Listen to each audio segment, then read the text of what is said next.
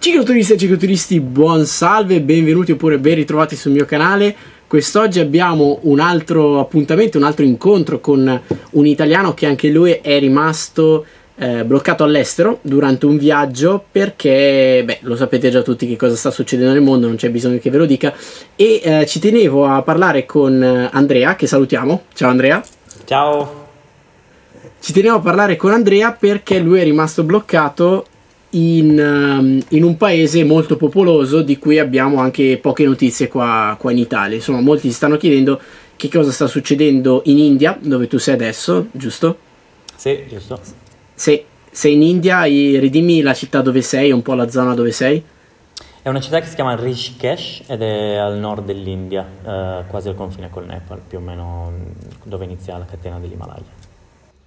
Ok, ho visto le, le, immagini tra l'altro di, di Rishikesh ed è davvero davvero bellissima, um, però raccontaci un po' come sei finito lì, tra virgolette, e magari raccontaci anche un po' di, di tutte le tue esperienze di viaggio precedenti che ti hanno portato a, ad andare lì a Rishikesh, tra l'altro mi dicevi con un motivo, con un motivo ben preciso.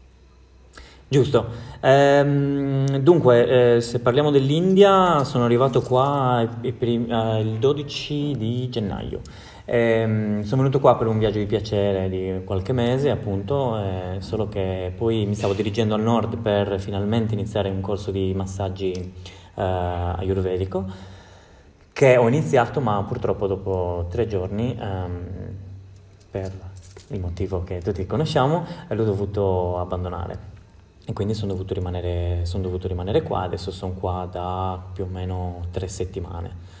Ehm, il posto è abbastanza, è abbastanza carino, è, uno, è, un paesello abbarbicato nelle montagne, diciamo più o meno, cioè per lo, per lo, per, più che altro la parte dove sono, dove sono io, eh, poi c'è la città vera e propria che è un po' più a sud, però la zona dove sono io è una, una zona abbastanza pacifica, in riva al fiume eh, Gange ed è molto tranquilla, si fa tanto yoga, tanta meditazione, eh, ovviamente non si può uscire se non la mattina giusto per 5-6 orette, ehm, però insomma è un posto abbastanza piacevole, poi io mi ritengo abbastanza fortunato perché sono bloccato in un hotel che mh, mm, di solito è adibito a... è un centro di, di yoga, di meditazione e, e, quindi continuiamo praticamente a fare queste, queste, attività. Dalla mattina alla sera si fa yoga, si medita, si legge, si studia, eh, guardiamo film. Siamo solo in sé qua, quindi non sono neanche solo, ecco, quindi questo è un altro, un altro punto a mio favore. E, ehm, e, si sta bene, ripeto, io sono abbastanza, sono abbastanza fortunato su questo, su questo fronte. E come sei arrivato lì? Nel senso, tu prima parlavamo un po' di tutti i viaggi che hai fatto, facci un attimo un riassunto perché tu viaggi da, da tanti anni. Eh, sì, appunto come avevo accennato, ehm, la domanda da quanto tempo sei in viaggio mi mette sempre un po' in difficoltà. Eh, come appunto ti ho accennato, ufficialmente ho lasciato l'Italia a, a dicembre di 5 anni fa.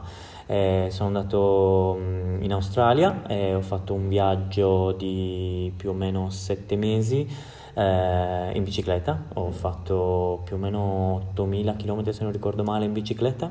Ho fatto da Sydney, grazie. Eh, da Sydney sono andato giù al, al, sud verso Melbourne, Tasmania, tutto il sud, poi la costa ovest, e poi mm, mi ero fermato a lavorare. Eh, poi lì avevo mh, mm, sempre preso la bicicletta dopo appunto quattro mesi di, di, farm perché stavo facendo il working holiday eh, e sono andato in, nel sud-est asiatico. Anche lì ho attraversato più o meno quasi tutto il sud-est asiatico in bicicletta, poi avevo iniziato ad avere dei problemi eh, con le ginocchia, quindi avevo dovuto smettere purtroppo e in più avevo trovato un posto dove fermarmi in Cambogia, quindi ho praticamente viaggiato per quattro mesi e poi i restanti otto eh, li, ho, li, ho, passati in Cambogia. E mi sono fermato in Cambogia a lavorare e poi mm, sono, andato, sono tornato in Australia per un altro anno a, niente, a rimpinguare le casse, quindi lavorare e poi so, mi sono spostato in Nuova Zelanda, ho fatto tre mesi on the road con un van, ho comprato un van, ho vissuto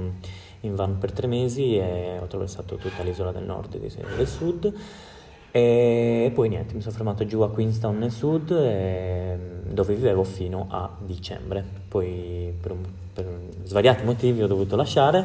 Eh, sono andato in Italia a visitare amici e parenti e poi a, a, dicembre, a gennaio, scusa, appunto il 12 sono venuto qua in India per, ehm, eh, per un viaggio di piacere e eh, nel frattempo ci sono stati um, tanti cambi di programma. Ehm, scusa. Eh, ci sono stati cambi di tanti...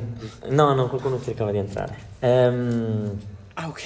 E niente, praticamente avevo trovato un lavoro alle Maldive e il 14 di marzo sarei dovuto andare là e invece poi è successo quel che è successo e eh, il, mio, um, il, mio, biglietto uh, è stato cancellato, uh, non il volo in sé, ma solo il mio biglietto in quanto appunto ero itali- appunto fossi italiano e non mi, potevano, non mi facevano entrare alle Maldive, quindi è saltato il lavoro alle Maldive e poi in realtà il resort dove dovevo andare a lavorare ha chiuso per eh, quattro mesi adesso, quindi eh, non sarebbe potuto Quindi non avresti niente. potuto fare altrimenti. Però Esatto. tu, tu mi dicevi prima che ehm, è stato quel periodo quando è esplosa la questione in Italia, quando il virus è esploso in Italia e tutto il mondo aveva gli occhi puntati sull'Italia, perché era il primo paese occidentale, tra virgolette, che aveva, mh, dove il virus si era diffuso in modo così co- co- come una bomba, insomma, è stata una- un po' una sorpresa per tutti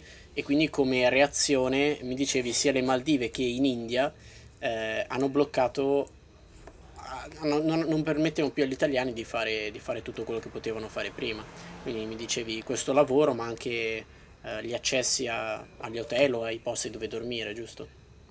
Sì, sì, esatto, tutto questo processo qua è andato evolvendosi con il tempo, però c'è stata appunto forse la prima settimana dove eh, avevamo- gli italiani avevano gli occhi puntati addosso e quindi mh, appunto le compagnie aeree non, non- non ci facevano, non ci facevano imbarcare.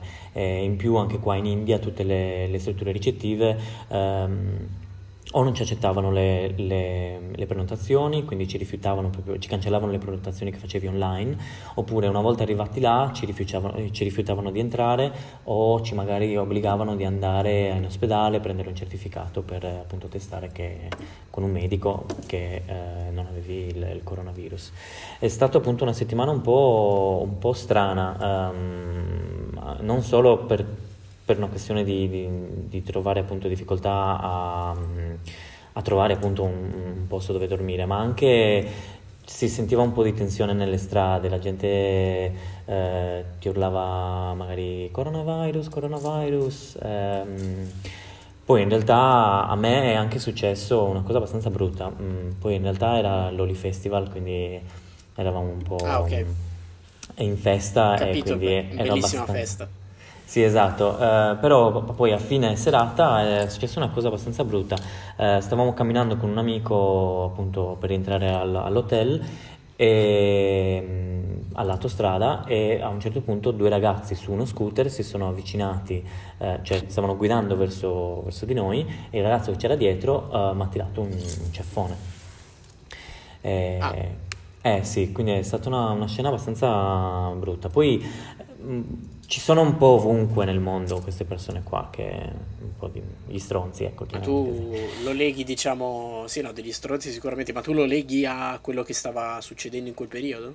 Sì, sì, sì, sì, Cioè, hai visto, assolutamente. ok, perché hai visto un po' di tensione, beh, magari loro non potevano sapere che tu eri italiano, però penso nei confronti dell'uomo bianco, tra virgolette. Sì, sì, esatto. Poi ripeto, è una cosa che è andata evolvendosi. È partito tutto dagli italiani, poi in realtà anche il fatto di avere semplicemente la pelle bianca o comunque essere europeo mh, ti faceva appunto essere eh, vittima di, di- di queste cose qua a volte. Ed era un po' mh, così. Questo diciamo verso la metà di marzo e, e poi mi raccontavi che il 21 marzo c'è stata un po' lo- la svolta barra cambiamento eh, in Eh, India. sì, sì, sì, esatto. Qua il primo ministro è andato eh, in streaming in tutte le televisioni eh, dicendo che si voleva, ehm, come prova si, poteva, si, voleva chiudere tutto uh, per un giorno, invece poi allo stesso giorno nella sera si è fatto l'annuncio pubblico dicendo che um, sarebbe prolungato per altre tre settimane, quindi 21 giorni in più. Cioè, quindi diciamo che ha fatto un po' un mezzo scherzone, cioè nel senso ha detto una cosa quando poi in realtà il piano era un'altra, tra virgolette. Esatto, esatto, e in realtà poi era stata anche una decisione con nessun tipo di planning secondo me dietro perché poi cioè, si, è semplicemente deciso di chiudere tutto, quindi non c'erano più trasporti, quindi treno, bus, non si poteva più eh, prendere un taxi, ehm, i negozi hanno tutto chiuso, solo i negozi alimentari e le farmacie sono aperte. Eh, ovviamente quindi tutti quanti sono rimasti bloccati. Ha, ha creato un casino un bel casino perché ne parlavamo anche prima, eh, cioè, tanti indiani comunque vanno dalle campagne e si spostano nelle città per andare per cercare lavoro, per cercare più fortuna, però avrebbero dovuto rimanere bloccati lì. Esatto, esatto, uh, questo a livello locale, uh, ma anche se um, a livello proprio turistico, noi eravamo molte persone, io non proprio, ma moltissime persone sono rimaste uh, bloccate, nel senso che um, una delle regole era per le strutture ricettive di non accettare più, più turisti. Quindi cosa succedeva? Che le persone che mm, arrivavano magari qua non avevano una prenotazione, quindi non sapevano dove andare. In più alcune, una maggior parte dei turisti mm, in quel periodo decideva di, a poco a poco di andare via, quindi molti, molti hotel molte guest house, che magari alcune delle quali erano piccole con un paio di stanze, ehm, decidevano di chiudere perché non gli conveniva rimanere aperti e quindi buttavano per strada chi già c'era dentro e, e ah. queste persone che andavano via non sapevano dove andare perché nessun altro hotel li, li accettava. Quindi ci sono stati questi forse 3-4 giorni di, di, di panico. E, e, quindi sì, poi in realtà eh, con, ci sono venuti incontro, c'è stata una, un'unità di crisi diciamo, che ci ha aiutato, a cui potevi chiamare eh, se ti trovavi in questa situazione questa della, qua. Loro... Della, della Farnesina? No, no, è praticamente un ufficio, l'ufficio del turismo del- dello Stato dove, Ah, sono, dove sono adesso. però buona Sì. organizzazione, quindi. Sì, anche in realtà la Farnesina ha agito, ehm, sono in un sacco di gruppi WhatsApp e poi vabbè c'è l'unità di crisi, c'è un'app della Farnesina che puoi scaricare, ti puoi iscrivere e lì eh, ti mandano per email tante, mh, tante comunicazioni Ottimo. riguardo i rimpatri. Di, diciamo, diciamo, magari come, come si chiama quest'app che può essere interessante o può essere utile. Si chiama unità di crisi, uh, forse. Uh, la, devo la, devo controllare, Però comunque se vai okay, sul dopo, sito Dopo facciamo Farnesina... il double check, comunque la metto, la metto qua in descrizione nel video. E, ehm, tu hai saputo anche di eventuali voli di rimpatrio, come si è mossa diciamo, la Farnesina da questo punto di vista o come si è mosso diciamo, il Ministero degli Esteri italiano?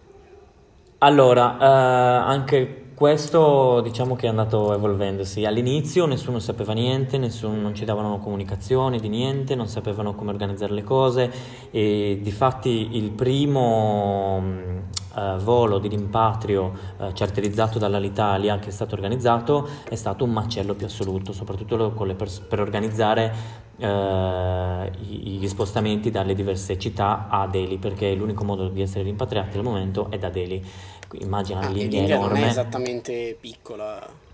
Esatto e quindi ci sono persone che magari si trovavano a Goa o giù al sud o a Chennai o, o in mille altri posti quindi raggiungere Delhi era impossibile anche perché non c'erano dei voli interni hanno cancellato cioè non, non si poteva volare. Eh, e quindi stavano organizzando dei bus, per esempio quello che stava organizzando da qua stato un macello perché sono, c'erano queste, queste mh, mm, eh, conversazioni di gruppo su Whatsapp e la gente non sapeva come fare perché era in quel periodo in cui non, eh, non potevi andare in strada, quindi per andare in strada, prendere il bus dovevi, anche perché la fermata del bus era abbastanza lontana e quindi dovevi avere una, un permesso particolare dalla polizia, solo che insomma si è creato un macello. Poi l'Alitalia eh, mi è sembrato di capire che ci abbia eh, eh, giocato parecchio, eh, ha, ha, fatto pagare un sacco di soldi a tante persone, poi in realtà è successo che... Mh, mm,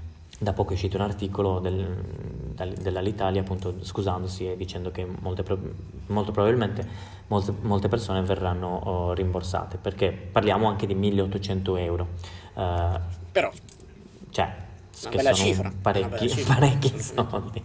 Poi in realtà la cosa è andata migliorando perché comunque ovviamente hanno iniziato a organizzarsi meglio, a eh, a collaborare anche con altre ambasciate, infatti ci sono anche l'ambasciata tedesca, e francese, e adesso inglese e poi chi c'era altro? Io sapevo eh, che a livello europeo è uscita tra l'altro pochi mesi fa una, una normativa, una legge del, dell'Unione Europea che permette ai cittadini dell'Unione Europea di recarsi in caso di necessità, sono autorizzati a parlare anche con altre ambasciate e le altre ambasciate devono eh, possono, devono e possono supportarli. Quindi... Esatto, infatti appunto come ti dicevo, grazie a questa iscrizione che ho fatto sull'app, ogni tanto mi arrivano okay. delle, delle, delle, mail dalla, dalla Farnesina informa, informandomi sui voli di rientro organizzati, che ne so, dall'ambasciata tedesca o dall'ambasciata francese. Eh, però anche lì è un po' complicato perché eh, nel senso ti devi spostare, tuttora non ci sono voli interni, quindi devi riuscire a spostarti, andare a, a Delhi. Poi un altro problema era che eh, una volta arrivato a Delhi ehm, non sapevo sapevi quando fosse il tuo volo, quando sarebbe stato il tuo, il tuo volo, quindi dovevi rimanere a, a Delhi in uno degli hotel ehm, che avevano organizzato appunto per questa, per questa, cosa particolare qua. E che era un hotel comunque questo qua in India non si paga niente per, per dormire, un hotel ti costa medio, fai 10-15 euro. Eh, ed era un hotel che ti costavano, fai 70-80 euro al giorno, che per magari un ragazzo che, che viaggia con lo zaino in spalla uh, sono, tanti soldi, soldi ecco. assolutamente. Anche perché se non sai quando, quando dovrai partire, può essere anche un po' destabilizzante. Esatto, perché sarebbero, sta- cioè, potrebbe, sarebbero potuto essere una, un giorno o una settimana o anche di più. E infatti molte persone sono partite a Rishikesh una decina di giorni fa e sono, sono ancora là, mi sa. Ok, quindi tu in ogni caso hai deciso di rimanere lì, hai proprio deciso di non provare neanche a ritornare in Italia, corretto? Eh, sì, esatto, io per il momento ho deciso di rimanere qua, adesso sto, per fortuna l'India ha eh, deciso di, mm, di, spostarci la validità del visto oh, di due settimane in due settimane e quindi ora sto, sto andando avanti così. Eh, non voglio lasciare l'India per il momento perché poi non potrei rientrare. Io ho un visto di un anno, però ogni tre mesi devi uscire dal, dal paese e poi rientrare. Solo che eh, c'è il pericolo che se esco adesso non posso più rientrare eh, quindi preferisco rimanere qua e farmelo spostare di due settimane in due settimane.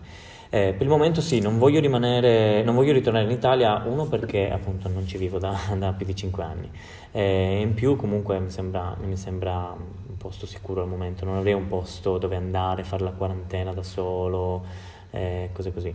Preferisco rimanere qua, fare, ripeto, sono stato abbastanza fortunato a rimanere bloccato in questo hotel, quindi sto, ne sto approfittando per fare questo, questa sorta di eh, ritiro spirituale.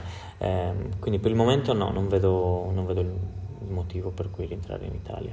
Eh, quindi eh, per, personalmente rimango qua, però ci sono moltissime persone che non riescono a rientrare eh, soprattutto per questo motivo, perché è tutto un po' incerto, nel senso che eh, devono organizzare il trasporto per andare a Delhi, poi tornare, eh, molte volte magari ti dicono di tornare a Francoforte, e quindi ti devi organizzare il ah, bus per tornare da Francoforte in Italia. Se sei del sud dell'Italia non è facilissimo spostarsi da Francoforte a, alla Sicilia. Se, o, se sei in Sardegna ancora meno. o in Sardegna, esatto. eh, ancora meno.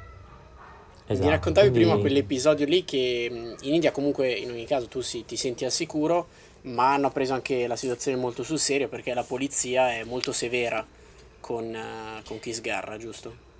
Eh sì, sì, molto. Eh, qua appunto ti dicevo che c'è un via libera per andare a, a comprare cibo o medicina, medicine eh, dalle 7 del mattino all'1 di pomeriggio. Se ti beccano al di fuori di questi orari o se ti beccano magari prendendo il sole in spiaggia o facendoti una passeggiata in montagna, eh, prima di tutto becchi una multa e poi la polizia ci va duro, eh, ti prendono frustate con, con le canne di bambù. Eh, so di persone che, sia indiani che turisti che appunto le hanno prese. Eh, E niente, eh, quindi è così. Um, ci sono un sacco di video su Facebook anche che girano un po' in tutta Italia, un po' in tutto il paese, non solo qua. Eh. Eh, sono abbastanza severi, molto severi. Eh, ripeto, non sono per la violenza, però a quanto pare al momento è l'unico, l'unico modo per poter eh, far rimanere tutti a casa, ecco, purtroppo.